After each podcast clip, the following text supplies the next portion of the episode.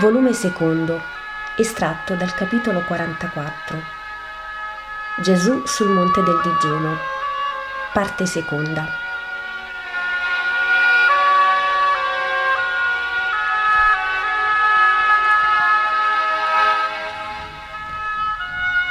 Lo stesso punto di monte, solo ora è notte, una notte tutta stellata. Gesù è seduto sull'apertura della spelonca e parla ai tre che fanno cerchio con lui. Deve esservi stato del fuoco perché in mezzo al cerchio dei quattro un mucchietto di tizi ha ancora bagliori di bracia e getta il suo riflesso rosso sui quattro volti. Sì, la sosta è finita. Questa sosta. L'altra volta durò 40 giorni e vi dico ancora, era ancora inverno su queste pendici e non avevo cibo. Un poco più difficile di questa volta, non è vero? So che avete sofferto anche ora. Il poco che avevamo e che vi davo era nulla, specie per la fame dei giovani. Era sufficiente solo a non farvi cadere languenti. L'acqua ancor meno, il calore è torrido nel giorno, e voi direte che ciò non c'era nell'inverno ma allora c'era un vento secco che scendeva bruciando i polmoni da quella cima e saliva da quella bassura carico di polvere desertica e asciugava più ancora di questo calore estivo a cui può dare sollievo succhiare questi aciduli frutti che quasi son maturi. Allora il monte non dava che vento ed erbe bruciate dal gelo intorno alle acacie scheletrite non vi ho dato tutto, perché ho serbato gli ultimi pani e l'ultimo formaggio con l'ultima ghirba per il ritorno. Io so cosa fu il ritorno, esausto com'ero nella solitudine del deserto. Dunque raccogliamo le nostre cose e andiamo. La notte è ancora più chiara di quella che qui ci condusse. Non vi è luna, ma il cielo piove luce. Andiamo, ricordatevi questo posto, sappiate ricordare come si preparò Cristo e come si preparano gli apostoli, come io insegno si preparano gli apostoli. Si alzano, Simone con un ramo fruga nelle brace, le ravviva prima di sperderle col piede, gettandovi sopra delle erbe disseccate. In alto le stelle sono sempre più belle. Vanno, vanno, vanno per ore, la pianura è sempre più sterile e triste. Luccichii di scaglie brillano in certe piccole rughe del terreno, in pozzette fra asperità del suolo. Paiono scale di brillanti sporchi. Giovanni si china a guardarli. È il sale del sottosuolo, ne è saturo, affiora con le acque di primavera e poi si secca. Per questo la vita non regge qui. Il mare orientale, per profonde vene, sparge la sua morte a molti stadi intorno. Solo dove sorgive dolci combattono il suo mordente è possibile trovare piante e ristoro, spiega Gesù. Vanno ancora. Poi Gesù si ferma presso la roccia cava in cui lo vidi tentato da Satana. Sostiamo qui. Sedete. Fra poco sarà il canto del gallo Camminiamo da sei ore, dovete aver fame, sete e stanchezza. Prendete, mangiate e bevete, seduti qui, a me intorno, mentre io vi dico ancora una cosa che voi direte agli amici e al mondo. Gesù ha aperto la sua sacca e ne ha tratto pane e formaggio che taglia e distribuisce, e dalla sua zucchetta mesce acqua in una ciotoletta e distribuisce pure. Tu non mangi, maestro?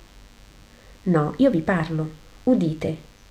Una volta ci fu uno, un uomo, che mi chiese se ero mai stato tentato, che mi chiese se non avevo mai peccato, che mi chiese se nella tentazione non avevo mai ceduto, e che si stupì perché io, il Messia, ho chiesto per esistere l'aiuto del Padre, dicendo, Padre, non mi indurre in tentazione Gesù parla piano, calmo, come narrasse un fatto a tutti ignoto. Giuda chida il capo, come impacciato, ma gli altri sono tanto intenti a guardare Gesù che non lo vedono. Gesù continua. Ora voi, Miei amici, potrete sapere ciò che solo lievemente seppe quell'uomo. Dopo il battesimo sono venuto qui. Ero stato chiamato l'agnello di Dio, da colui che, santo e profeta, vedeva la verità e vedeva scendere lo Spirito sul Verbo e farlo unto del suo crisma d'amore. Mentre la voce del Padre empiva i cieli del suo suono dicendo, Ecco il mio figlio diletto, nel quale mi sono compiaciuto. Tu, Giovanni, eri presente quando il Battista ha ripetuto le parole. Dopo il battesimo, benché mondo per natura e mondo per figura, volli prepararmi. Sì, Giuda, guardami, il mio occhio ti dica ciò che ancor tace la bocca. Guardami, Giuda.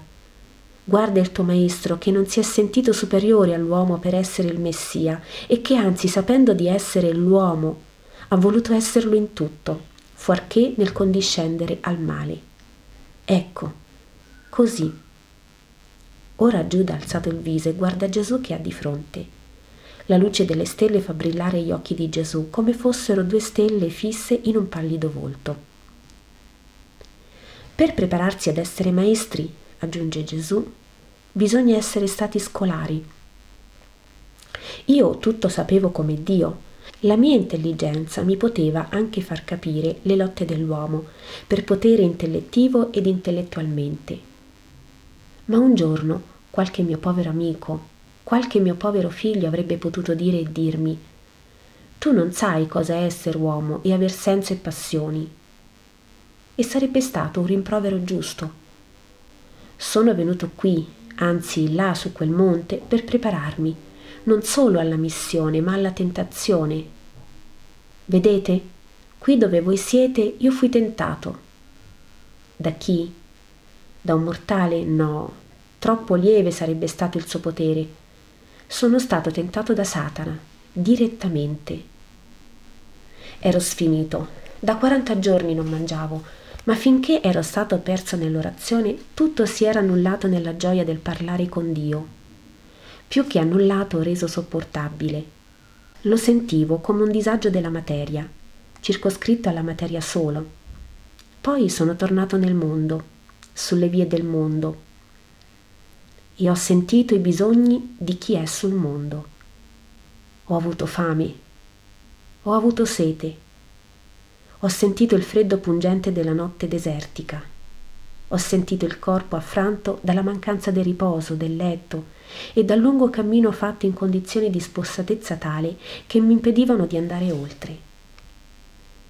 Perché ho una carne anch'io, amici, una vera carne, ed essa è soggetta alle stesse debolezze che hanno tutte le carni, e con la carne ho un cuore. Sì, dell'uomo ho preso la prima e la seconda delle tre parti che fanno l'uomo. Ho preso la materia con le sue esigenze e il morale con le sue passioni, e se per prima volontà ho spiegato il suo nascere tutte le passioni non buone, ho lasciato crescessero potenti come i cedri secolari le sante passioni dell'amore filiale, dell'amore patrio, delle amicizie, del lavoro, di tutto quanto è ottimo e santo. E qui ho sentito nostalgia della mamma lontana Qui ho sentito bisogno delle sue cure sulla mia debolezza umana. Qui ho sentito rinnovarsi il dolore di essermi staccato dall'unica che mi amasse perfettamente. Qui ho presentito il dolore che mi è serbato e il dolore del suo dolore, povera mamma, che non avrà più lacrime tante ne dovrà spargere per il suo figlio e per opera degli uomini.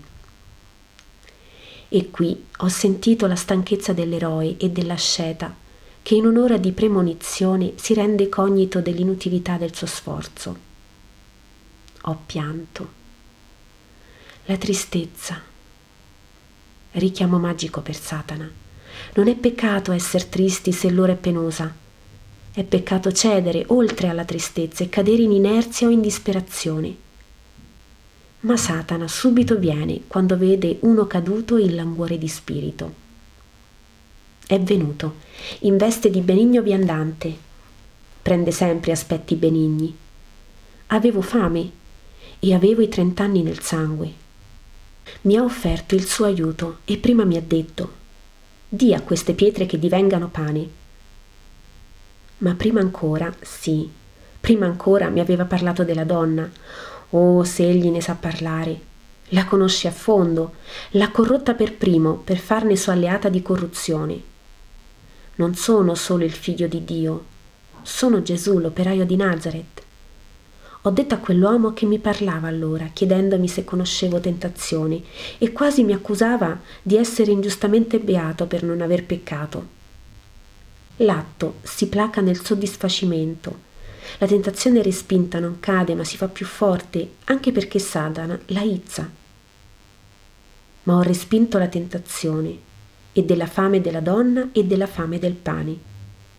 E sappiate che Satana mi prospettava la prima, né aveva torto, umanamente giudicando, come la migliore alleanza per affermarsi nel mondo.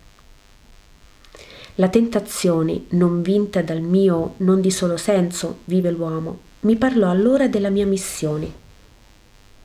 Voleva sedurre il Messia dopo aver tentato il giovane e mi spronò ad annichilire gli indegni ministri del Tempio con un miracolo.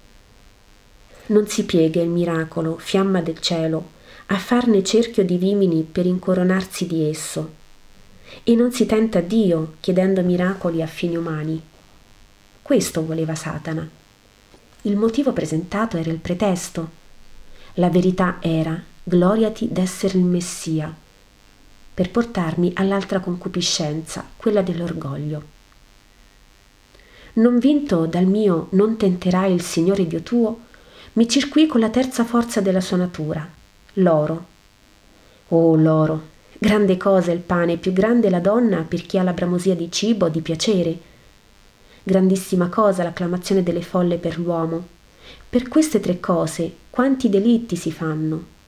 Ma l'oro, ma l'oro, chiave che apre cerchio che salda, esso è l'alfa e l'omega di 99 delle azioni umane. Per il pane la donna l'uomo diviene ladro, per il potere anche omicida ma per loro diviene idolatra. Il re dell'oro, Satana, mi ha offerto il suo oro, purché lo adorassi. L'ho trapassato con le parole eterne. Adorerai solo il Signore, il Dio tuo. Qui, qui è avvenuto questo. Gesù si è alzato, pare più alto del solito nella piatta natura che lo circonda, nella luce lievemente fosforescente che piove dalle stelle. Anche i discepoli si alzano. Gesù continua a parlare fissando intensamente Giuda. Allora sono venuti gli angeli del Signore. L'uomo aveva vinto la triplice battaglia. L'uomo sapeva cosa voleva dire essere uomo e aveva vinto. Era esausto, la lotta era stata più esauriente del lungo digiuno, ma lo spirito giganteggiava. Io credo che ne hanno trasalito i cieli a questo mio completamento di creatura dotata di cognizione.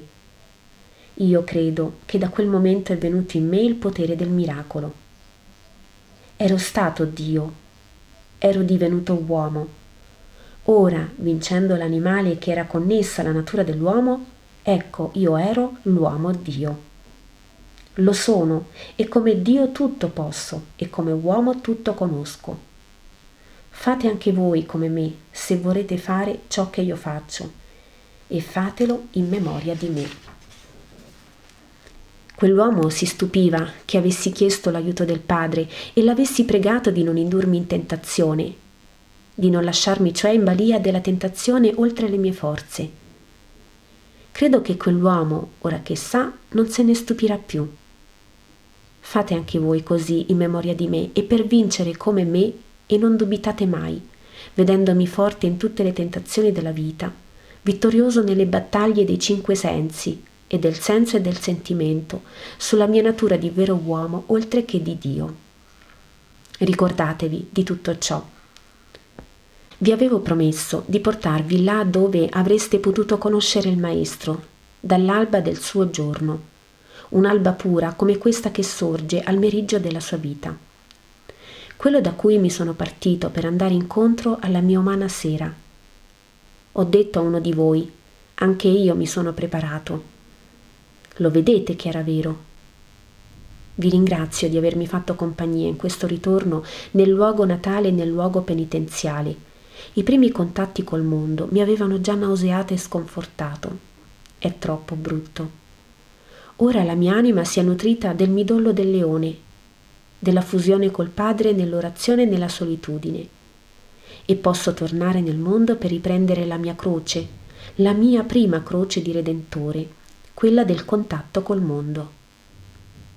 Col mondo, nel quale troppo poche sono le anime che hanno nome Maria, che hanno nome Giovanni. Ora udite, tu specie Giovanni, torniamo verso la madre e verso gli amici. Io ve ne prego, non dite alla madre la durezza che fu opposta all'amore del suo figlio, ne soffrirebbe troppo soffrirà per questa crudeltà dell'uomo tanto, tanto, tanto, ma non presentiamogli il calice sin da ora. Sarà tanto amaro quando le sarà dato. Così amaro che come un tossico le scenderà, serpendo nelle viscere sante e nelle vene, e gliele morderà, le gelerà il cuore. Oh, non dite alla madre mia che Betlem ed Hebron mi hanno respinto come un cane. Pietà di lei tu, Simone, sei vecchio e buono, sei spirito di riflessione, non parlerai, lo so. Tu, Giuda, sei giudeo e non parlerai per orgoglio regionale. Ma tu, Giovanni, tu, Galileo e giovane, non cadere in peccato di orgoglio, di critica, di crudeltà. Taci. Più tardi, più tardi, agli altri dirai quanto ora ti prego di tacere, anche agli altri. Vi è già tanto da dire su quanto è del Cristo perché unirvi ciò che è di Satana contro il Cristo? Amici, mi promettete tutto ciò? Oh maestro, sì che te lo promettiamo, sta sicuro. Grazie. Andiamo sino a quella piccola oasi allora. Là vi è una sorgiva, una cisterna piena di fresche acque e ombra e verzura. La strada verso il fiume la lambe. Potremo trovare cibo e ristoro fino a sera al chiaro delle stelle raggiungeremo il fiume, il guado, e attenderemo Giuseppe, o ci uniremo a lui se già è tornato. Andiamo. E si incamminano, mentre il primo roseo in cielo, al limite d'Oriente, dice che un nuovo giorno sorge.